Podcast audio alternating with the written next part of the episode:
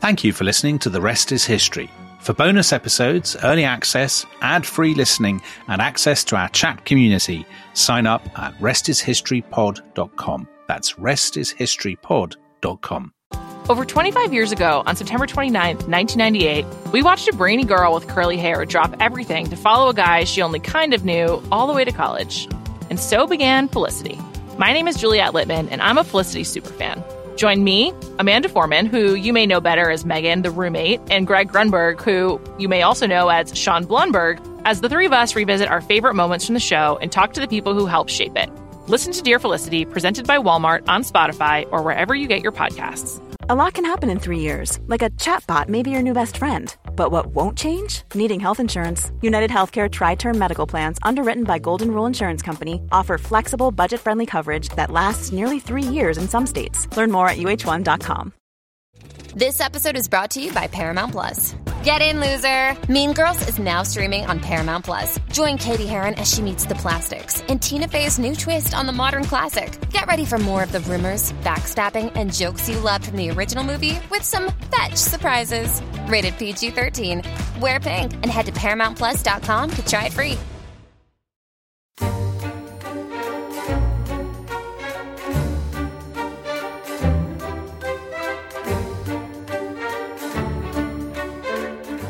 Hello, and welcome to The Rest is History, and this is the third part of our series on the recent history of Russia. In the first two episodes, we looked at how the Soviet Union came to an end, uh, and I wanted to open this section by reading a passage from a novel that came out in 1998, written by Robert Harris, uh, you know, the great thriller writer, called Archangel. Um, and it is set in the Russia, the early years of, of Russia under, under Yeltsin. Uh, and it describes a British historian, expert in Soviet history, and particularly Stalin. Uh, he, he's at a conference in Moscow. And while he's there, he meets with a, a journalist called O'Brien. And they go out to a bar.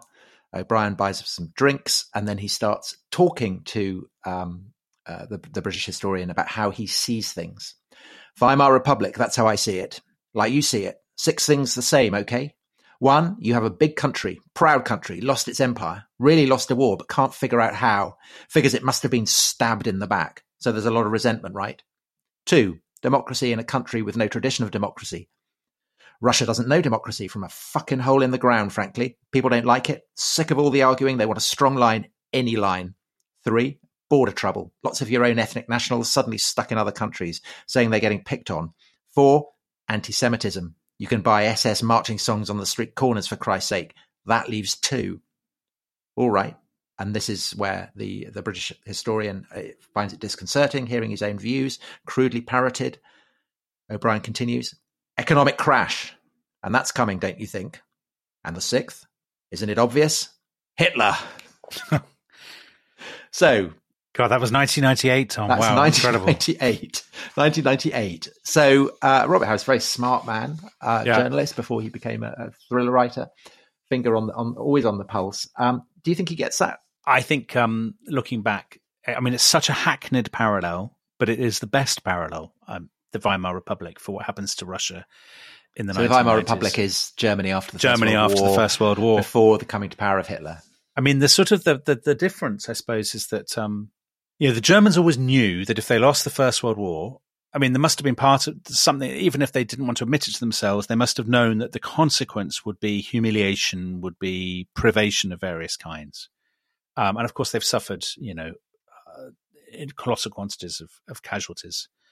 Very few people die in the, I mean, there are there are massacres in Tbilisi or, or Uzbekistan or the shooting in Vilnius, uh, but very few people die in the dissolution of the Soviet Union. And for most ordinary, most ordinary Russians, just think the name of the state has changed, and and there's been various other political changes they don't really comprehend. Um, so it's even great, an even greater shock. And in many ways, actually, what happens to Russia in the 1990s, which is the decade in which Vladimir Putin makes this extraordinary rise from utter obscurity to president of Russia, is even worse than what happened in Weimar Germany, Tom. Um, just you know, hor- horrendous wars, uh, terrorism, political utter chaos, and an economic meltdown that is just mind-bogglingly bad. Um, so yeah, I think Robert Harris is, was right. The, the combination of the 1980s and the 1990s that is the seed bed from which the kind of if I can mix my metaphors, um, the poisonous kind of the toxic plants of today's Russia, the Venus flytrap of yeah, Putin's from, regime, from from which they they grew. And actually, you don't understand, and you certainly won't understand what ordinary Russians see in Vladimir Putin if you don't understand what happened in the 1990s when so when people you know people of our age sort of you know people in their 40s and 50s people who are now the dominant you know the, the opinion formers and so on in, in Russian society they live through this and they remember it's a time of utter, utter collapse. So, Dominic, uh, Robert Harris wrote that novel in 1998, and 1998 was the year where the ruble completely collapsed. There was a, an utter economic meltdown in yeah. Russia that dwarfed all the previous uh, economic meltdowns that there'd been kind of staggered. No, Tom, that's the thing. It didn't dwarf it. That's the you would think it did because they defaulted on their loans and it was a devaluation. So you're right. If that had happened anywhere else, people would say, "Oh my god, that must be seared into their collective memory." It's actually not as bad as what happened in 1992. Okay, so talk us through that. Talk us through what happens economically under Yeltsin. So Yeltsin comes into power. Um, we ended the last podcast with literally the flag going down at the Kremlin. Yeltsin comes in the next day, and what's his plan? He doesn't really have that much of a plan. I mean, the best well, because so he's he, a communist. He's been brought up as a communist. Well, I mean, he may not be one anymore, but I mean, he hasn't been to Harvard Business School. Or... No, he hasn't. But he and his aides for the last couple of years have been kicking around a lot of rival plans um, without really fixing on one. There's been a lot of sort of disputes among them. Um, and, and while that's been happening, the economy has been getting worse and worse. So now there are colossal shortages in Russian shops. Now, a lot of people, when they give accounts of what went wrong with Russia, they sort of start in the early 1990s, in 1992, and they say, oh, it's all the fault of neoliberal economics uh, being advised by the IMF and the World Bank and Washington and stuff. Kind of 20 year old American business graduates going over and privatizing airplanes and things. If you're going to defend these guys, you would say they have to do something because as it stands, you know they're going to run out of food there's going to be nothing in the shops all of this stuff. And and and the thing they think they just say well there's a guy called Yegor Gaidar. He is the key figure in in drafting this. He's 35 years old. He's the son of so many of these people are of people from the elite from the nomenklatura. Um, and he's been looking to the west as they all have for inspiration. And he basically says what we just have to do is to utter shock therapy we have to rush into a market economy get rid of all the old controls. And, and the way we'll do that is by liberalizing prices because they had very, very strict price controls. So basically, you can charge whatever you like. The market will decide, and that will ensure you know supply and demand reasserts itself, and a, and a flow of goods because producers will, will produce goods and then to the flow into the shops. So in January 1992, to give you an example of how this works, the price that you of a loaf of bread or a pint of milk or whatever goes up by about 250 percent. And so nothing like this has been seen for 75 years. I mean, just imagine that, Tom. I mean, for ordinary Russians, for people who live on pensions or on fixed incomes, this is absolutely catastrophic. Um, but the Yeltsin team think this is the only way to kickstart this incredibly sclerotic top down economy. And even in Yeltsin's own sort of entourage, there are lots of people who are very anxious about this. So one of the key figures is his vice president, who's a former Air Force colonel called Alexander Rutskoy, who is going to make an appearance a bit later in the story. And he says uh, they are young boys in pink shorts and yellow boots, and that sort of tells you that's a, they're not you know they're they're brain boxes, they're not macho, they're not truly Russian, they're they're they've been westernized, all this kind of stuff. That gives you a sense that even at this point there are these resentments festering yes. under the surface. And is is this not a theme that Putin then picks up? The idea that real Russians are masculine and ride around on bears, bare chested, and all yeah. that kind of stuff, toting guns, and it's kind of girly men, yeah, who, who, who know about free market economics and all that kind of stuff, who've learned it all from books, who don't really know what it is to to be authentic. Yeah, I think there's definitely a sense that authentic Russian men have been left high and dry by the uh, the changes. Because, for example, a lot of the people who you suddenly see in the early 1990s begging on the streets. I mean, the Moscow becomes full overnight of people begging. They're Afghan war veterans. They're people who've like lost a limb in Afghanistan, done their bit for the motherland, and now they've been thrown onto the scrap heap. Is, isn't it also um, that this shock therapy has the effect of closing down the kind of the factories that have been plonked in, you know, all over the Soviet Union to churn stuff out, and uh, essentially, often in in in cities and towns across Russia, these are the only employers. But they're not just employers; they're also, in a sense, the kind of guarantors of, of social security. They they provide services. So in effect, it's a bit like the Reformation in in England. It's a kind of closing, you know, dissolution of the monasteries that suddenly this new regime has come in and has closed down everything that enabled the poor to get by. Is that part of what's going on too? Well, I think there are definitely. I think that that raises two interesting issues, Tom. So one is there. There was a generally, as with let's say the monasteries or, or any institution, there was a general meltdown of the institutions on which people depended and which kind of structured their lives. The Communist Party being the obvious one, but as you say, the sort of the settled world of the kind of the, the very stagnant world of the factories and so on, and all the local youth organizations through the factory and all that sort of stuff. A lot of that is gone, as you say. The other thing that the interesting about you mentioned the monasteries. So, what the the the dissolution of the monasteries creates in 16th century England, there are there are beneficiaries, right? There are mm-hmm. people who make a lot of money. Yes, there it. are. Yes. And what you have in Russia in the early 1990s, as well as you have prices in a single year going up by 2,500%, and you have all pensions collapsing and all of this sort of stuff. You also have a lot of people who become very rich very quickly because they introduce a voucher system, don't they? That yeah. when they privatize all these factories and companies and so on, that the idea is that everyone will have a stake. So the privatization has two elements, both of which I find incredibly interesting.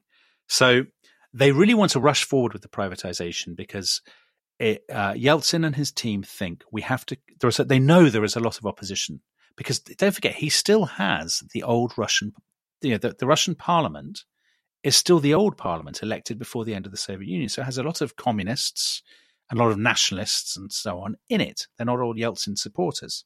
He thinks, and they think, we have to create a class of capitalists. We have to move towards a capitalist, sort of popular capitalism, as Margaret Thatcher would have called it. And we're going to privatize all these industries, which are all state owned now, two, one way of doing it is they'll give everybody a, a voucher for 10,000 rubles. I mean, of course, your rubles are much worth much less, mm. you know. Well, because it's already becoming a dollar economy. Yeah. By this point. Because so you'll all get a voucher. So much far. You'll all get a voucher, but people who work in the factory or people who manage it um, have the right to to take up to 25%, can buy up to 25% of the factory. So what basically happens is all the managers, the people who've been running the factories, and people in organized crime and the ambitious and the entrepreneurial. They buy up 25% of the factory and they buy people's vouchers. People are desperate for money in, in this world. So people are selling their vouchers for cash. Yeah. And they basically pool all the vouchers and they get hold of all these companies. And so this is the making of the oligarchs. Well, there's another element to the making of the oligarchs. There's a second element to this. So a few years later, we're jumping ahead slightly, so we'll then backtrack. So a few years later, um, Yeltsin needs money for his 1996 re-election campaign that he thinks, and a lot of people think, he's going to lose. And basically, the same guy who ran the voucher scheme, the privatization scheme, he's very in with the the entrepreneurs and so on. He's a guy called Anatoly Chubais.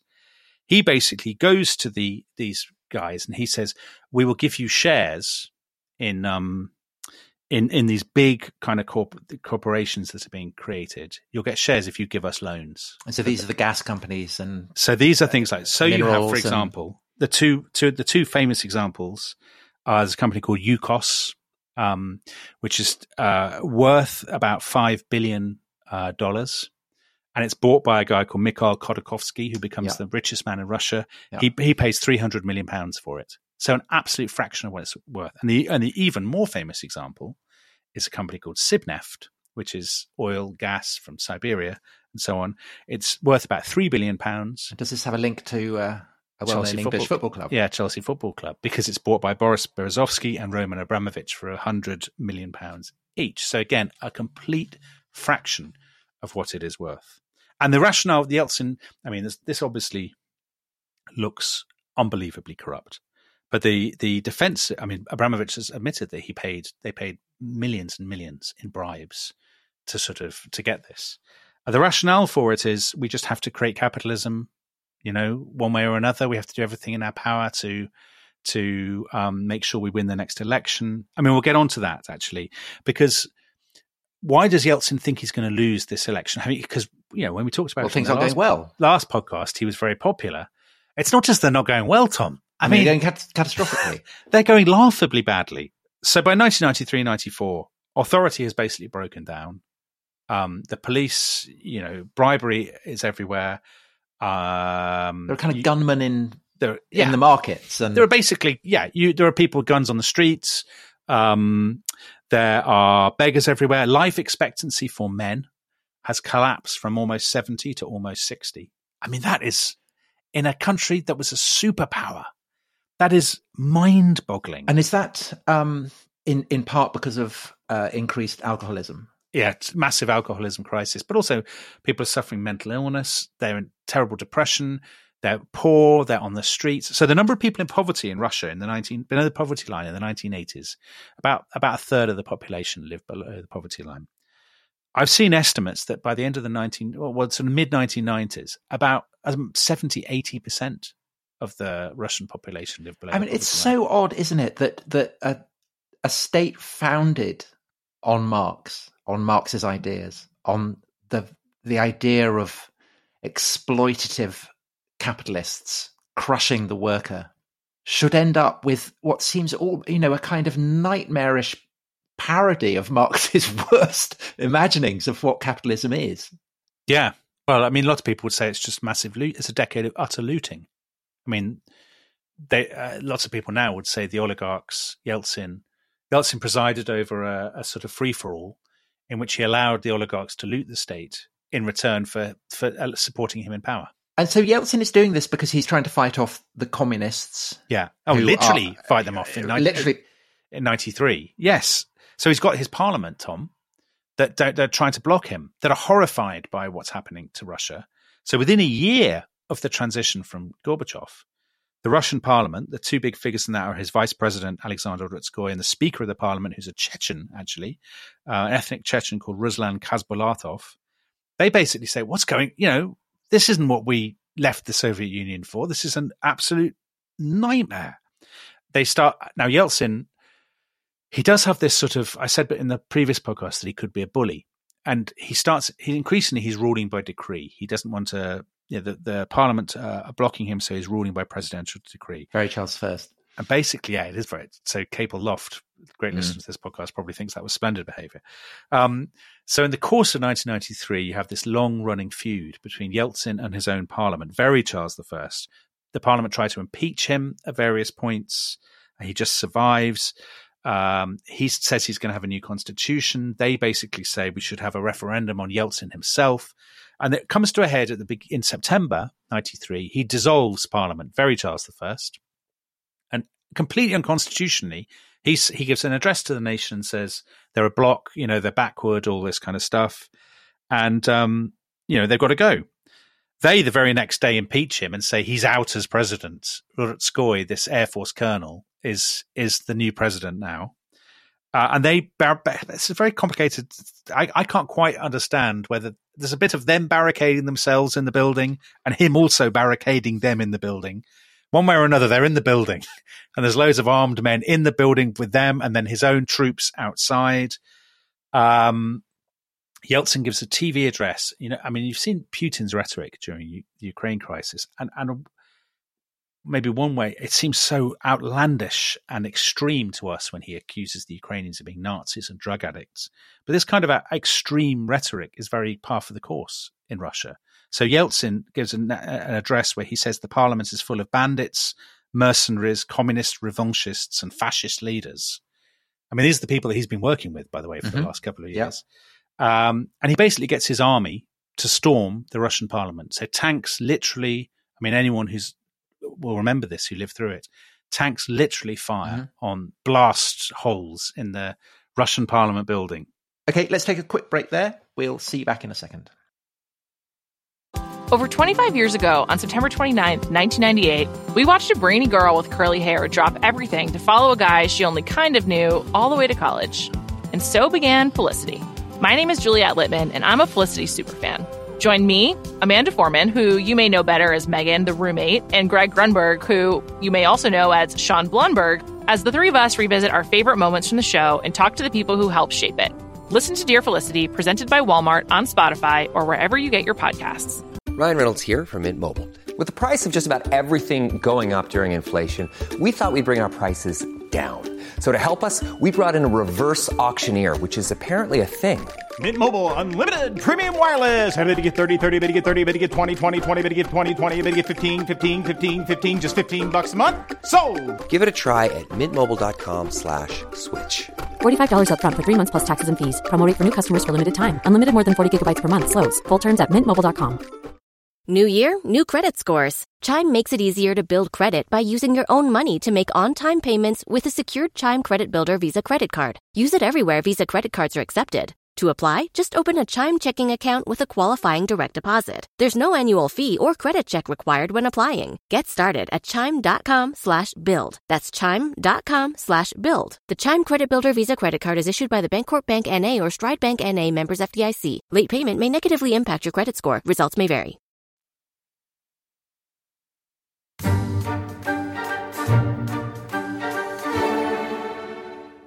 Hello, welcome back to The Rest is History.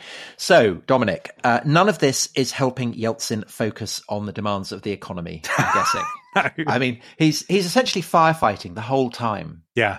He is also becoming increasingly fond of. Yeah, he's a wreck. He's a wreck. So when, when is the the famous thing where he um he's he's meant to be meeting the uh, the Taoiseach in Shannon Yes, yes. in Ireland, um, Yes. and he arrives from uh, from America. So the Taoiseach is waiting there. Is Albert Reynolds? Um, It is Albert Reynolds, Tom. Well remembered. yeah, yeah. Um, thank you. And um, You definitely didn't record a previous version where you said it was Bertie Ahern. so yes, Yeltsin has become a bit of a wreck by this point. And, you know, understandably. So he conducts an he tries to conduct an orchestra in Berlin in 1994. Forgotten gets drunk. Uh, there's the story that um, when he goes to visit Bill Clinton at the White House, uh, Clinton tells the story himself that one night Yeltsin sneaks out in, in his underpants and tries to get a pizza. And and the most famous example is the Shannon Airport. Um, he's flying somewhere. He's going to fly to America, and he's going to stop at Shannon Airport, in, which is the first ever Western European base for Aeroflot, I think. And, and the Taoiseach has come all the way back, especially to meet him. from Australia was on a was on a visit of his own to Australia and has come back specially and has organised a reception at a local castle and a military band. And the, the the Russian planes circle Shannon Airport for over an hour before landing because something's wrong. And then they land and bloke comes out the plane and says he's been taken ill, he's not coming. You know, and the, Boris Yeltsin is unwell. yeah, and Albert Reynolds is standing there for absolutely ages, kind of, you know, doesn't know what to do. There's the whole watch. Yeah, everything is organized. And, yeah, of course. And and these are thing these are funny to us.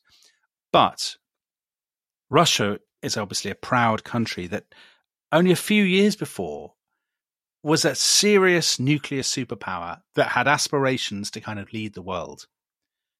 And I think for a lot of ordinary Russians, and you know, a lot of the, we're meant to be doing this about Vladimir Putin. For somebody like Putin, who at this stage is in St. Petersburg, working for the mayor of St. Petersburg, scenes like this are utterly humiliating. Mhm. I mean, when he goes to America, you know, Clinton always, the, people are fond, they, they treat him like this sort of shambling, drunken bear. And that's how we sort of think of, Nesbitt, isn't it? yeah, that's how we think of Yeah. Boris Yeltsin. But of course, for, for Yeltsin was once a serious politician, and for ordinary Russians, this is absolutely So- awful.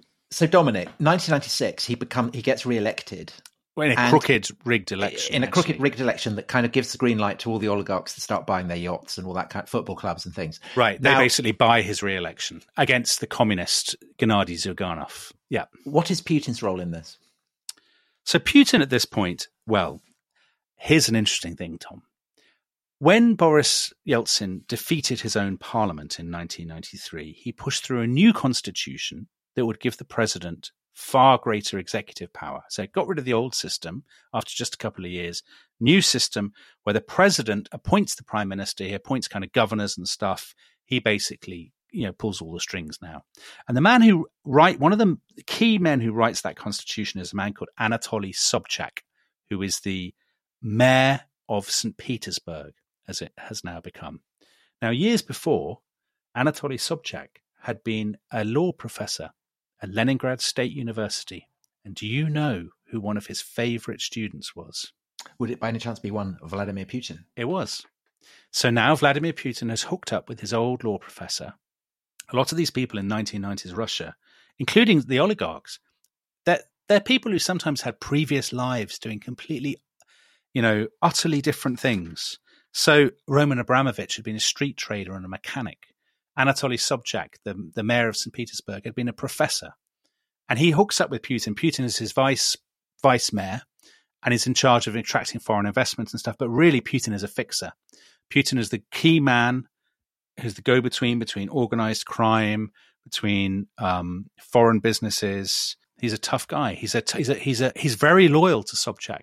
He gets he's loyal to him all his life. He gets stuff done for him, and he does the dirty. Is he still work. in the KGB? Well, it's not the KGB Well, anymore. But we the don't know the services- FSB. The FSB, FSB almost certainly kind of links. Yes, ish. So Yeah. he still has all these links. So that so because this is going to become an issue actually in Putin's regime. A lot of the people in the KG, what the, the FSB is it now is, are really feel that they've been shut out um, of the of the carve up of Russian wealth in the nineties. And actually, one of Putin's kind of cards is that he's going to be their tool to get their ha- the, the securocrats' hands on all the wealth and get it That back. sounds from familiar. from some of the yeah from some of the oligarchs. Um, so anyway, yes. Uh, so that's what Putin is doing. Um, meanwhile, there is an th- there is another dimension to this sort of story because, of course, this is round about the point where NATO starts to expand in the 1990s. So, D- Dominic, just at this point, we I think we should just explain a little bit about NATO, shouldn't we? Just say Okay. how what, you know what that was. So, Yes, for people who don't really, I mean, because NATO's been massively in the news at the moment, so probably people have, vaguely have a sense, but they may not know the precise details of how it came into being, what its organising principles are, that yeah. kind of thing. Okay, fair enough, Tom. So, so NATO was born in 1948-49. Um, it's a product of the Cold War. It's And the Labour uh, Party, right? Yeah, its founders basically, I suppose, certainly in Britain, we would tell the stories that its founders are three men there. Clement Attlee, the British Prime Minister, his Foreign Secretary Ernest Bevin, who's a trade unionist who is very, you know, he's he's definitely on the left, but he's he's very fervently anti-communist, and the American President Harry Truman. And so, what it basically is is Stalin, the Red Army are in Eastern Europe. There's this fear that they're about to export communism. They're toppling non-communist governments in Eastern Europe and basically installing Stalinist governments. Um, and it's a way of doing two things. One, it's a way of saying we will tie ourselves together in this mutual defense treaty that if any of us is attacked by Stalin, Soviet Union, the others will defend. So that's kind of Britain, France, the Netherlands, and so on. And that's important, isn't it? That it's a defensive treaty, Yeah, not an aggressive is. treaty. It's not an aggressive. But the second element is it, it, it's about binding America into Europe. So America and Western Europe now are kind of indivisible. That they have a mutual defense. The expectation, an attack on one is an attack on all, and the other members of NATO will, will jump to the def- their defense. So that's why, for example, after September the 11th, the Americans, you know, there's this sort of expectation. NATO will defend the United States because they have been attacked, just as NATO would defend Luxembourg if Luxembourg were attacked. And NATO became the the the, the main sort of defense arm of the capitalist democratic free world during the Cold War. So you know when we grew up, we used to see these. I bet you can remember them too. These sort of maps that would be Mhm. drawn: NATO and the Warsaw Pact. Who's Yeah. got the most? You know, the countries Most are already shaded. Yeah. Who's got the most tanks? Who's got the most missiles? And when the Cold War ended, the West was determined. You know, NATO has been very important to to uh, our sense of kind of solidarity and so on. Um, we're not going to scrap NATO because NATO. It's still important to have a defense pact, and it's still important to have a military alliance that kind of stands for our values. Um, and and the great controversy hinges on the the fact that NATO expanded after the Cold War. So when the um, Americans and the and the Soviet Union were discussing German reunification at the sort of 1990, 91, I suppose 1990 really, 1989, 90, um, the Americans kind of verbally said to the Soviet Union, well, of course, you know, one thing is we will, you know, we can have Germany reunified, but don't get in a massive fret about this um, because we don't really have any expectations that NATO will expand. We certainly don't have any plans to do that. And then obviously NATO did expand, partly because of demand from the Eastern European countries themselves, as much as so it's as much sort of pull as push, I, I guess. And and the because the Soviet people in the Soviet Union like Putin So Putin, born in 1952, comes of age in the 1970s. He's always thought of NATO as the kind of evil enemy. Yeah. Um, and and it's still NATO still has this kind of bogeyman Yeah. role in in uh, Russia to extent that we in the West probably don't really appreciate. But it's a kind of humiliation, isn't it, for the Warsaw Pact countries are now enrolled in in NATO. I mean, it's kind of uh, if if you were in Britain and Scotland went independent, and, Join the Warsaw Pact. well, no, but but but an independent Scotland then leased Faslane out to Russia. I Yeah. mean, it would Well, I suppose that would be yes, it would ish. be. I mean, I'm I'm kind of groping after a parallel, but but Yeah. it kind of would convey perhaps. I suppose sense. part of the trouble is you see that some of the countries that are most inflammatory to, to Russia, so the Baltic states, for example, because But the Baltic states are later, aren't they? So they're Yeah. So the first wave is mid '90s, and that's Poland and It's the kind of Visegrad group, as it's called. So that's Poland, Hungary, Hungary. all that kind of all um, but of course, they're countries that want to join NATO because they have a because they're menaced. Yeah, because they feel because Hungary, 1956, the Czechoslovakia, absolutely. 1968, and the Baltic think- states were, were actually in were actually part of Russia, so they're even more. Uh, so, sorry, the Soviet Union, so they were even more nervous. But that's even more of a provocation, presumably. Well, the, well, the Baltic states, you see, is a really complicated one because, as you say, the Baltic states were annexed by Stalin. They were independent countries in the interwar period. They were annexed by Stalin. They never, ever accommodated to being in the Soviet Union. And Western governments also never really, you know, they, they always paid lip service to the idea that they were still nominally independent.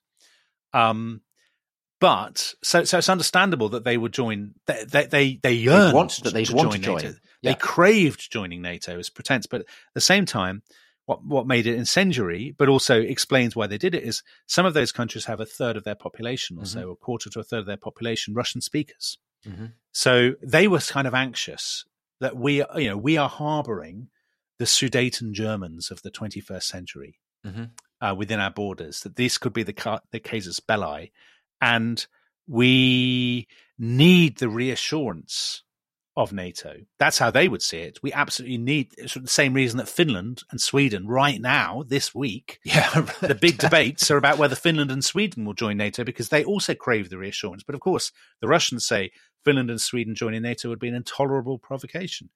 So um, it's it's understandable why they did it, and it's understandable why the Russians feel threatened and aggrieved by it. Right. Okay. So, so I'm sorry, I, I distracted you from the flow of the narrative there, but I no, just, no, no. It's an important it's an important subject, Tom. So let's get back to um to where we were. So Chechnya is in the Caucasus.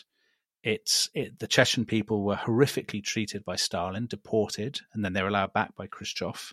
But they've declared independence in 1991. And majority Muslim. and Muslim, exactly. At the end of 1994, there's been a sort of stalemate. Every other federal subject of the Russian Federation, except Tatarstan on the on the Volga, um, has has signed a deal and agreed to stay in the Russian Federation, but the Chechens haven't. And in 19, end of 1994, Yeltsin basically sends in the troops to attack Grozny, the Chechen capital. And here you see a bit of a a, a bit of a frankly a chilling foretaste of of what is Yeah. to come because the attack on Grozny it, it's a debark by the way thousands of Russians are killed conscripts kind of thrown into this kind of fire Because morale in the in the Russian army is terrible you know, drunkenness morale collapsed. bad equipment kind of conscripts and all Exactly. that kind of stuff. Yeah. but what happens to Grozny? I mean, Grozny is the most ravaged city since World War II, since you know the bombing of Dresden and Hamburg, or the or the battle for Stalingrad. Um, and the Chechen War is a war of unbelievably horrific atrocities on both sides. And the first Chechen War is a complete and utter catastrophe for the Russians. They lose thousands of men. The total death toll is probably about 120,000 people, and they don't even win. They ends up being another stalemate. So that's another another reason why Yeltsin should have lost. Um, but he wins in '96, So he does win in '96. Yes, and he has this power to appoint his own prime minister. He does indeed. And who does he appoint? Well, he appoints everybody first. So he goes through loads of different people, um, and uh, and then you mentioned the financial crisis of '98 when the ruble collapses, and so Yeltsin by this point, I mean, if you ever see pictures of him in the late 1990s, he's a great bloated kind of drunken figure. At the end of 1999 or the summer of 1999, the Russians are planning a second Chechen war. And uh, the, the Chechens give them a pretext in August because they launch a sort of incursion into the Russian um, Republic of Dagestan. the Islamic militants in Chechnya, and this is the pretext the Russians need. At the same time, there are a series of apartment bombings in September in Moscow, in across Russia. Actually, Yeah. about three, 330, 350 people are killed. Out one of these apartments, the police actually catch FSB men planting the bombs. Supposedly, I mean that's the story, and they're told to hush it up. So ever since then, people have said, "Is this a false flag operation?"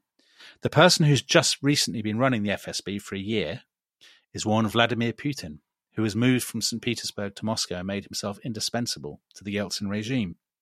And it's at pretty much exactly this point, in August, September 1999, that Yeltsin gets rid of his previous prime minister, a guy called Sergei Stepashin, and he appoints Vladimir Putin, who is completely obscure, who's just come from the security service, to be his new prime minister and to run the second war in Chechnya. And it's a war that takes nine months or so, fought with unbelievable ferocity again, and this time the Russians win. And in the middle of this war, on the 31st of December 1999, the last day of the millennium, Boris Yeltsin unexpectedly resigns and says, My prime minister will succeed me before an election in the spring. His prime minister, who's only been there a matter of months, being one Vladimir Putin. And the the what's basically happened is Putin has done a deal. Putin will protect Yeltsin, protect his family, um, the people around him who have benefited, uh, the people who So made no money. prosecution. No, will not be prosecuted for corruption or anything like that. He'll protect their wealth, and he will take the reins um, at the head of the Russian state. Right. Well, I think that's enough for um, today's episode. We will see you tomorrow for the final episode of this series uh, to hear about Putin taking the reins at the very dawn of the millennium. Literally so. Bye bye. Bye bye.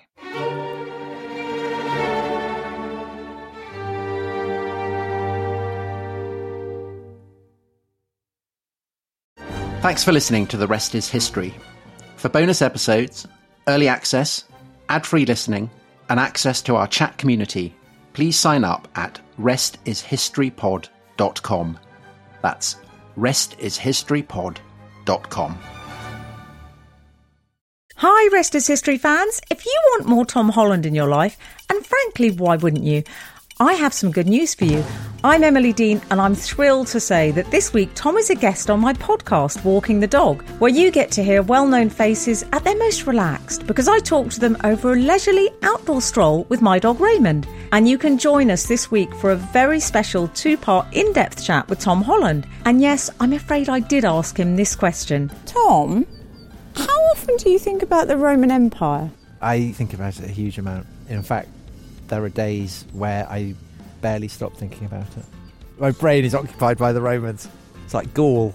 If you want to hear more of my chat with Tom, give Walking the Dog a listen this week. And while you're there, you can take your pick from episodes starring the likes of Ricky Gervais, Jack Whitehall, and Jimmy Carr. What's that, Raymond? Yes, The Rest is History did do an episode all about the greatest dogs in history. No, you weren't in it. Most spoilt dog in history, maybe?